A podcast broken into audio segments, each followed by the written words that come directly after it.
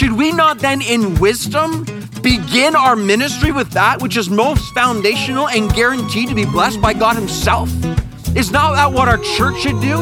Is that not what my marriage should do? Is that not what my life should do and my family? The answer is yes, of course. Wisdom says start with that upon which God guarantees to bless. Persecuted church then it has massive lessons and we learn today again from the persecuted church in Acts chapter 12 the very first thing the church does when under significant trial and hardship the very first thing they do is pray.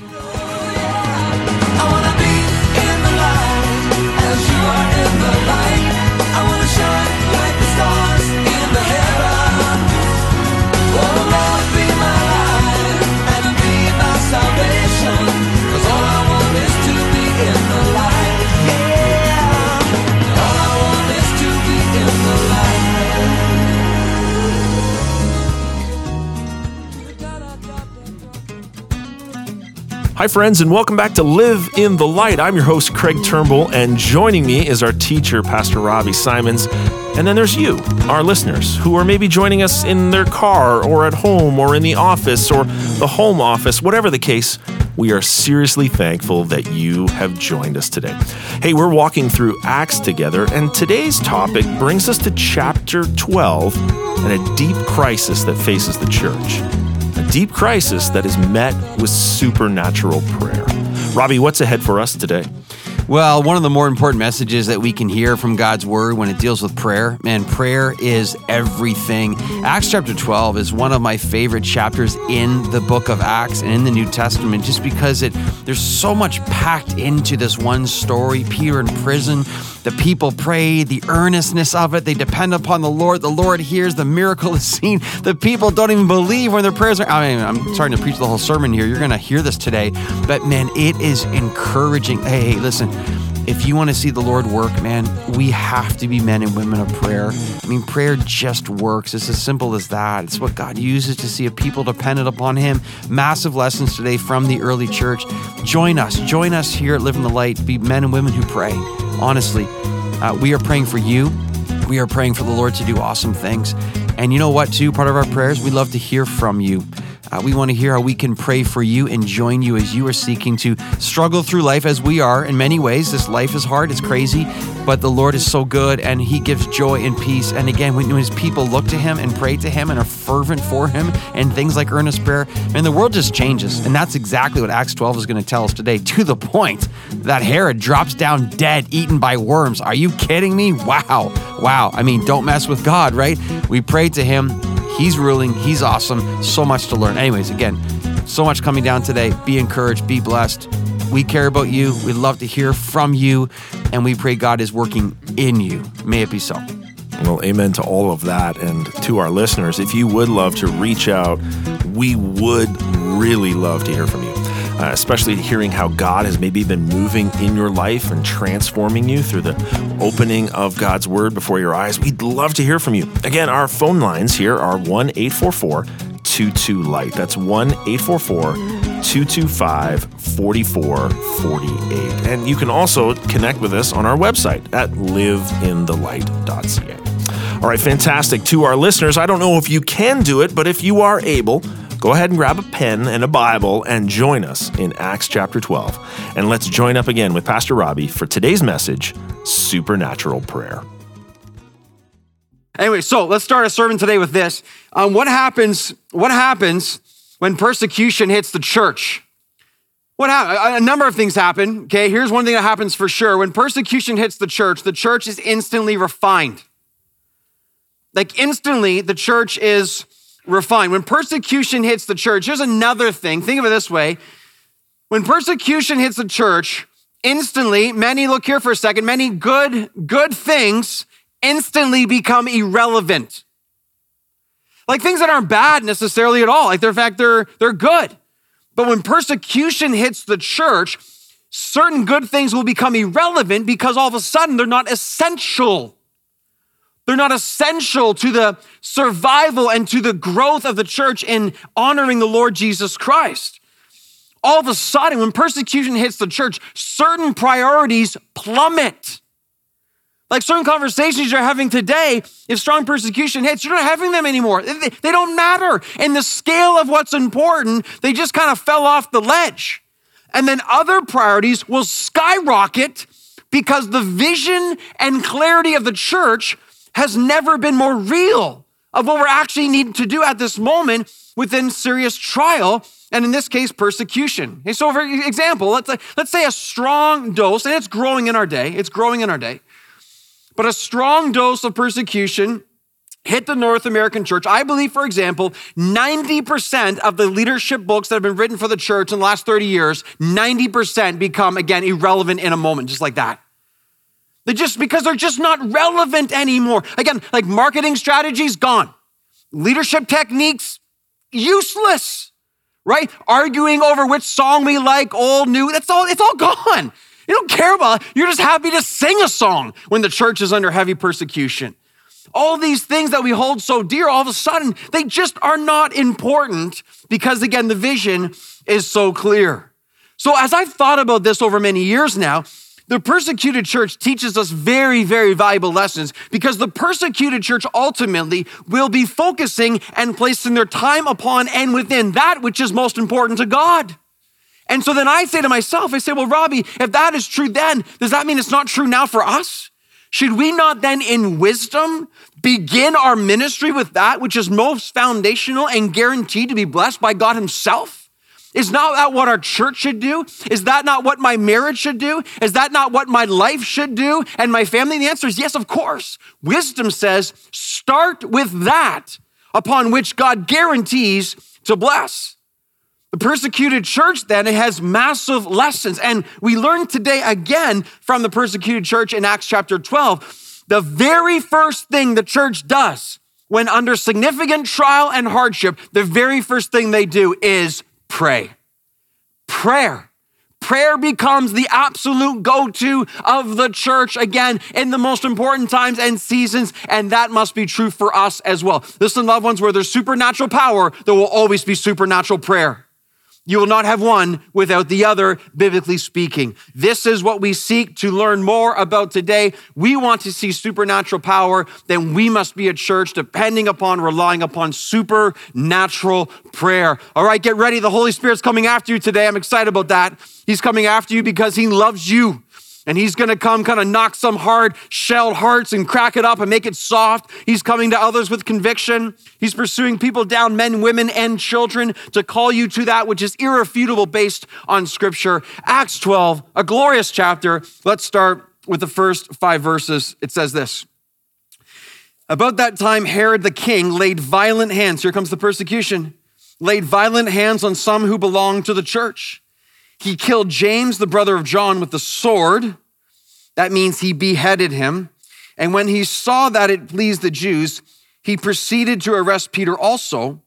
This was during the days of unleavened bread.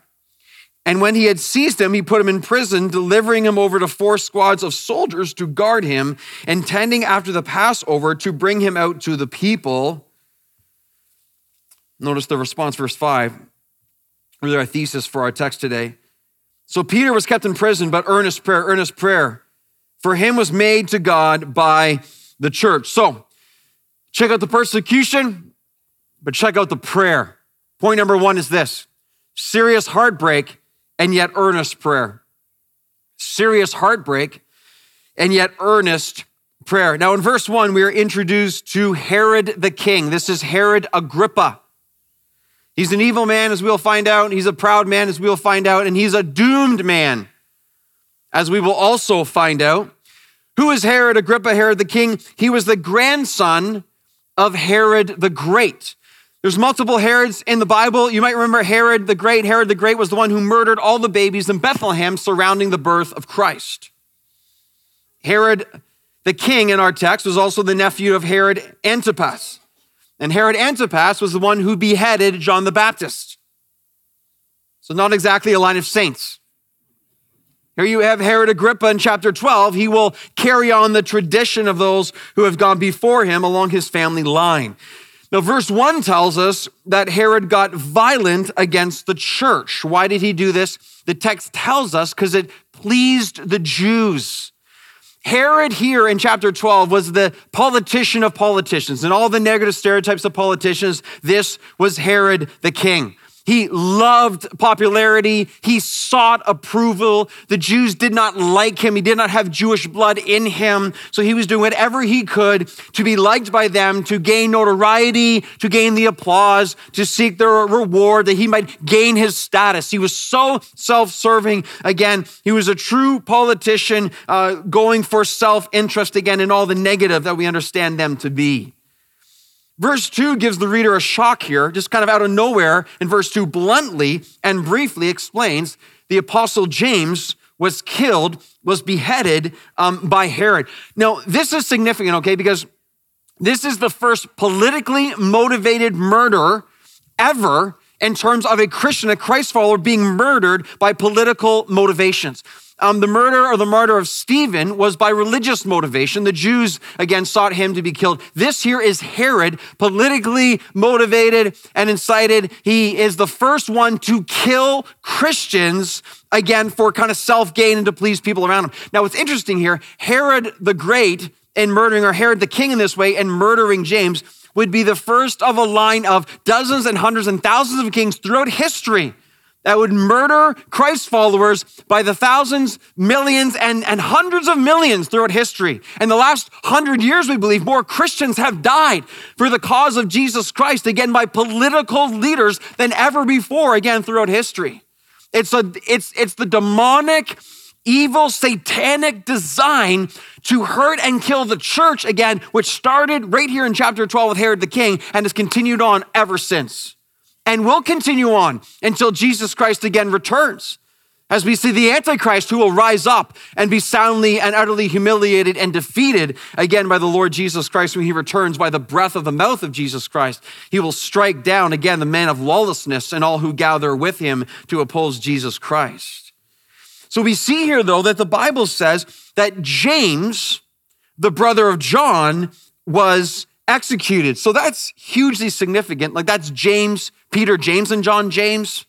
That is again James, sons of thunder, James and John James. That is James, inner three of Jesus James. Like this is this is a huge deal. There are only two apostolic deaths recorded um, in Scripture, right? Like of the apostles. The other one was Paul, but the details of his death wasn't described. It says his death was imminent. This is the only apostolic, one of the apostles, that death is recorded again like this in this kind of detail. So we see this happening in verse 2. We place ourselves again within the church and imagine the grief. Imagine the grief. James. James has been executed by Herod. Now remember, up until this point, the apostles seemed to be untouchable. Yeah, they got arrested, but they got freed. Yeah, they were under tre- tre- tremendous threat, but they were released and they were able to keep on preaching. I mean, they, you can got to get to other big Stephen, sure, but the apostles, the apostles seem to be untouchable. But all of a sudden, you have a massive dose of reality that hits the church. Let's stop here for a second. This is an important principle of application, loved ones. Notice this, okay? The church is precisely in God's will right now, and James is James is beheaded. They are precisely, they are precisely under the will of God. Many awesome things are happening. And then all of a sudden, out of nowhere, this isn't out of God's control. This isn't out of God's sovereignty. All of a sudden, one of their top people and leaders is executed under the will of God. Let me just let me just caution us very very carefully. Sometimes we paint God's will out to be what is our will, not God's will. We are so focused sometimes of living here and now that we forget the moment James actually enters from this life to the next, he actually starts to live for eternity in the presence of Christ forever. He's not regretting that. Sometimes, again, we understand we place our own desires and our own wills upon God's. But we see right here another tremendously clear example. They were precisely in the will of God, and yet one of their own was brutally murdered and died. Let's be very careful that we don't place expectations upon our lives that Jesus Christ never promised for us in the first place. That's when we get really disappointed. And I'm reading this, I'm just like, a lot of them must have been like, what in the world is happening? Listen again, God's ways are not our own. Things happen all the time that we don't understand. We trust Him to the very end. And one day we will see perfectly and we will see Jesus Christ face to face, and all these things will make sense. But in the meantime, we are taught and we are called to trust in Him even when we don't understand. That's a powerful process and path of Christian maturity that many in our day have devised a form of God's will that is nowhere near biblical and is more about human pleasure than it is about trusting in the sovereignty of God. It's interesting here, you this massive dose of reality that hits the church. Remember um, in Mark chapter 10, James and John, the sons of thunder, as they are called, they go up to Jesus and they say, Jesus, we want to ask something of you. And Jesus says, What is it? And they said, We want to sit on your right hand and left hand in glory. And Jesus says, You do not know what you are asking. Can you bear the cup that I've prepared for you? And they say, in their naivete, they say, Yes, we can. The cup that Jesus is referring to is in part fulfilled again right here with James as the cup of death and his suffering again and death for Jesus Christ as being a follower of Jesus Christ. James and John, they are seeking the glory of the Lord, but they don't really understand exactly what they're asking for. And Jesus explained, and James has found out right here, and John later on again, he would be exiled, and eventually his life again, he would pass away from this world into the next as well as a tremendous disciple of Jesus Christ. You know, there's an incredible story that's shared from Eusebius. He was um, a tremendous church historian in the late 200s, early 300s, and he passes on a story from Clement of Alexandria about a soldier that walked with James towards his execution. The soldier was so impacted by the witness of James as James faced death. The soldier um, gave his life in the witness of James to Jesus. The soldier gave his life to Jesus Christ and declared himself to be a follower of Jesus Christ to the point that when James was beheaded, this soldier was also beheaded for his testimony in the Lord Jesus Christ by the impact of his witness of walking beside James again to his death. Just amazing. I believe those things. I believe the power of the apostles, how closely they walked with the Lord and trusting in him. They would honor him to the very end, and lives would absolutely be transformed around them. God, give us just a, a, a smidge of that in our own lives to the power and the testimony of the Holy Spirit within us. Verse 3 then tells us that Herod saw that James's execution pleased the Jews. So then what does he do? He arrests Peter. He's like, I got James. Now I'll get the real big shot. I'll get Peter and I will be popular and I will have people applaud me and I will be liked and I will grow in status. This was Herod, man. This is, this is who he was. Notice our text says in verse 3 2, this happened during the feast of unleavened bread. That immediately followed the Passover. Why is that significant? Well, Jewish law prohibited any trials or sentencing during this time. That is likely why Peter was delayed in his execution. However, it's also probably because Herod wanted as many, Passover was the busiest time by far of the whole year in Jerusalem. He wanted as many people as possible there to see the execution of Peter that in the end everyone said, Look at Herod, he's so amazing. He'll, he killed Peter, the leader of the Christians, those who are following Christ. So Peter was put in prison. Notice the detail four squads of soldiers in verse 4. Sounds like overkill, doesn't it? That's four times four, 16 soldiers, maximum security, four different watches of soldiers over four different shifts. After the Passover, Herod intended him, it says, to bring him out. See that? To bring him out to the people. Why? Why? What does that mean? Herod wanted a public trial. Herod wanted a public show. Herod wanted a public execution. So he would be seen in the glorious light of all the people again giving him applause and reward for this. So, what a heartbreaking time this is for the church. You know, the big three Peter, James, and John one is beheaded, one is in maximum security prison. And here we have, here we have the third time in the book of Acts already, Peter has been imprisoned. Now, you know the church, right? The church is aware of what happened in Acts chapter 5. When some of the disciples were in prison and the angel came and supernaturally opened the door of the prison and they walk out and they were set free. The apostles also prayed in Acts chapter 4 in the midst of being imprisoned again and the threats coming against them, as we heard in that awesome video leading up to the sermon today. I'm so thankful. That video blessed me so much. We heard too that they didn't pray again, that they would be able to hide and be saved. They prayed that they would have boldness as they were released to continue to preach the gospel. Remarkable So, what happens is all this happens, this incredibly hard time? Verse 5 happens. Look at verse 5. So, Peter was kept in prison, but earnest prayer. Earnest prayer for him was made to God by the earnest prayer. Circle that, underline that. That's so important. Earnest. The word earnest can mean um, unremittingly or fervently as a good translation. Fervently.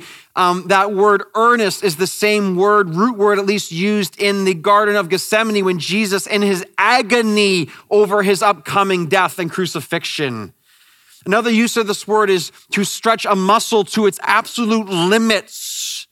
The church was fervently stretching themselves in prayer, continuously fervently calling out to the Lord, hey, church, church, prayer is the muscle of the church. You don't exercise the muscle that can't go strong. You got to exercise the muscle, the prayer. Again, prayer is the muscle of the church. I love the insight here too. Here, you have the, the uh, collision of two powers.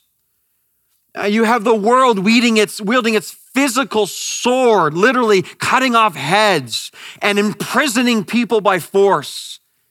And that power of the world is met by the power of the Lord and the power of the church. And the power of the church is not physical sword. The power of the church is prayer. They combat this, this colliding, this collision of forces, one with physical, one with spiritual. And which do you think is more powerful? Which do you think again will win. Charles Spurgeon, he said this about the power of prayer. He says, My own soul's conviction is that prayer is the grandest power in the entire universe. No more powerful than the sword, more powerful than governments, more powerful than anything humankind can come up with. That's Spurgeon's conviction. May it be our conviction, our conviction that prayer, now, now, now, many of us, we will live this way as though this is not true. We will live as though it is one of multiple powers we can access. But at the end of the day, if your theology is right, there is no greater power in the entire universe. This is so true than the power of prayer that is offered to God Almighty through His Son Jesus Christ and the power of the Holy Spirit. Again, just think of that video we saw to lead up to this message today. The overwhelming evidence of everything that happened in the book of Acts to the early church was based on prayer. It was based on prayer when our theology lines up with our lives, then we start to live out the power of prayer. What I'm about to say right now, I'm not seeking to make you feel guilty, but I am loving it if you would feel conviction over this. Why is it that some of us have never done the doors of this church in the midst of a church wide prayer meeting? Again, I'm not trying to make guilt stinks. Guilt is nothing. But what I'm suggesting to you, and there's different reasons for this, is that when your theology is accurate, because you can't argue with me right now based on what's being said, because if you're arguing with me, you're arguing with God. It's just in the Bible. Without prayer, we have no chance. So again, the church or the people, or the family, or the marriage, whatever it is, if they don't pray, there's something severely disconnected with what they say they probably believe and how they actually live. The church understood the theology and the church went for it big time. Serious, heartbreaking, and earnest prayer. Again, listen, I, I don't want, I don't, in Jesus' name, I don't want guilt, man. It just serves no purpose. It lasts for a couple of minutes and then fades off. But the conviction, see, what I do in my life all the time, I continually preach to myself the theology that I know is true. And in this case, the theology is Robbie, if you don't pray, you're done. You have no power. God holds all the power. You must pray. Pray unceasingly. You must pray to the one who holds the power. There's no point in the church again. We must understand what does God bless? In this case, massive dependence upon him. That's what he blesses. He blesses the humble, those who are broken, those who depend on him. He opposes the proud. He opposes the arrogant. He opposes the self righteous. He opposes those who are self dependent. But he works in and dwells with those who are lowly and broken and contrite in spirit. One of the best ways we show that is through prayer. So, serious heartbreak, yet earnest prayer. Number two, an impossible situation and yet answered prayer. An impossible situation and yet answered prayer. So look at verse six now. This text, this text is so good. All right. Now, when Herod was about to bring him out, on that very night, Peter was sleeping between two soldiers, bound with two. Look at, look at the details of the Bible, okay? Bound with two chains, and sentries before the door were guarding the prison. And behold, an angel of the Lord stood next to him, and a light shone in the cell. He struck Peter on the side and woke him, saying, Get up quickly. And the chains fell off his hands. And the angel said to him, Dress yourself and put on your sandals. And he did so. And he said to him, Wrap your cloak. Look, at, look how practical this is. I love it. Wrap your cloak around you and follow me. And Peter went out and followed him. He did not know what was being done by the angel was real, but he thought he was seeing a vision. And when they had passed the first and second guard, they came to the iron gate leading into the city, and it opened for them on its own accord. Awesome, right? And they went out and went along one street, and immediately the angel left him. When Peter came to himself, he said, Now I am sure. Look at all that Peter has seen, all that he's experienced already in the building of the early church. He's still, there's a part of him that's like, Is this really happening? And like, did he really believe what was going on? He says, Now I'm sure that the Lord sent his angel and rescued me from the hand of Herod and from all that the Jewish people were expecting. Okay, so Let's start with this glorious text. Let's start with this impossible situation. Okay, Peter is under maximum security. You have four squads of soldiers, so four times four, four different watches of soldiers throughout a 24 hour period. Two soldiers were chained to Peter while sleeping. Okay, that's not only awkward, right? That's also an impossible escape. Don't you agree? It's impossible to escape from that. Then you have two more soldiers who are guarding the doors to the entrance of the cell. I mean, that's quite the security here. Now, Peter had already escaped once from prison. You have to think Herod heard about that happening right there in Jerusalem. He's like, no, no, not this time. You might have gotten away with it somehow last time. There's no way. And he made it, set it upon himself to make sure that Peter would not escape again the foolishness of the ways of humanity when it really comes down to it, when you're trying to oppose God. Then I just love verse 7. I love verse 7. Look at verse 7. Give you a chance just to read it again. I love the power of God in verse 7. I love the supernatural in verse 7. I love the light that shines in that dark cell. The angel shows up, and however that looks, I'm, I'm, gonna, I'm gonna play that DVD or digital form, whatever that is in heaven. I wanna see that, man. What did the light look like? It comes from the angel and it's shining in that dark place. That's an awesome, awesome thing. I love how the angel has to strike Peter. Do you see that? I'm not making that up. It's right there in the text. Look at the angel shows up and has to strike Peter. Now, time out a second. Wait a second. We, we know from the text that that very day, Peter is about to lose his head for his faith in Jesus Christ. And he's sleeping like a baby. Like he is snoring, apparently, or he is in deep sleep at the very least, to the point the angel has to come and either kick him or strike him and say, Hey, wake up. It's like the teenagers sleeping long into the uh, hours of the morning. You come up and you shaking them to get them, wake up, wake up son most of the time. Wake up, wake up. Right? Wait, the angel, I, I love that that's there. Now, a few chapters from now, Paul is going to be in prison with Silas and he's going to be singing. Who does that? Luke's two heroes of the early church are Peter and Paul. One sings in prison, the other sleeps like a baby on the night of his execution. You're listening to Live in the Light with Robbie Simons. If you'd like to hear this message again or the rest of the messages from this series, you can find these resources and more on our website at liveinthelight.ca. Our mailing address in Canada is 500 Great Lakes Boulevard in Oakville, Ontario.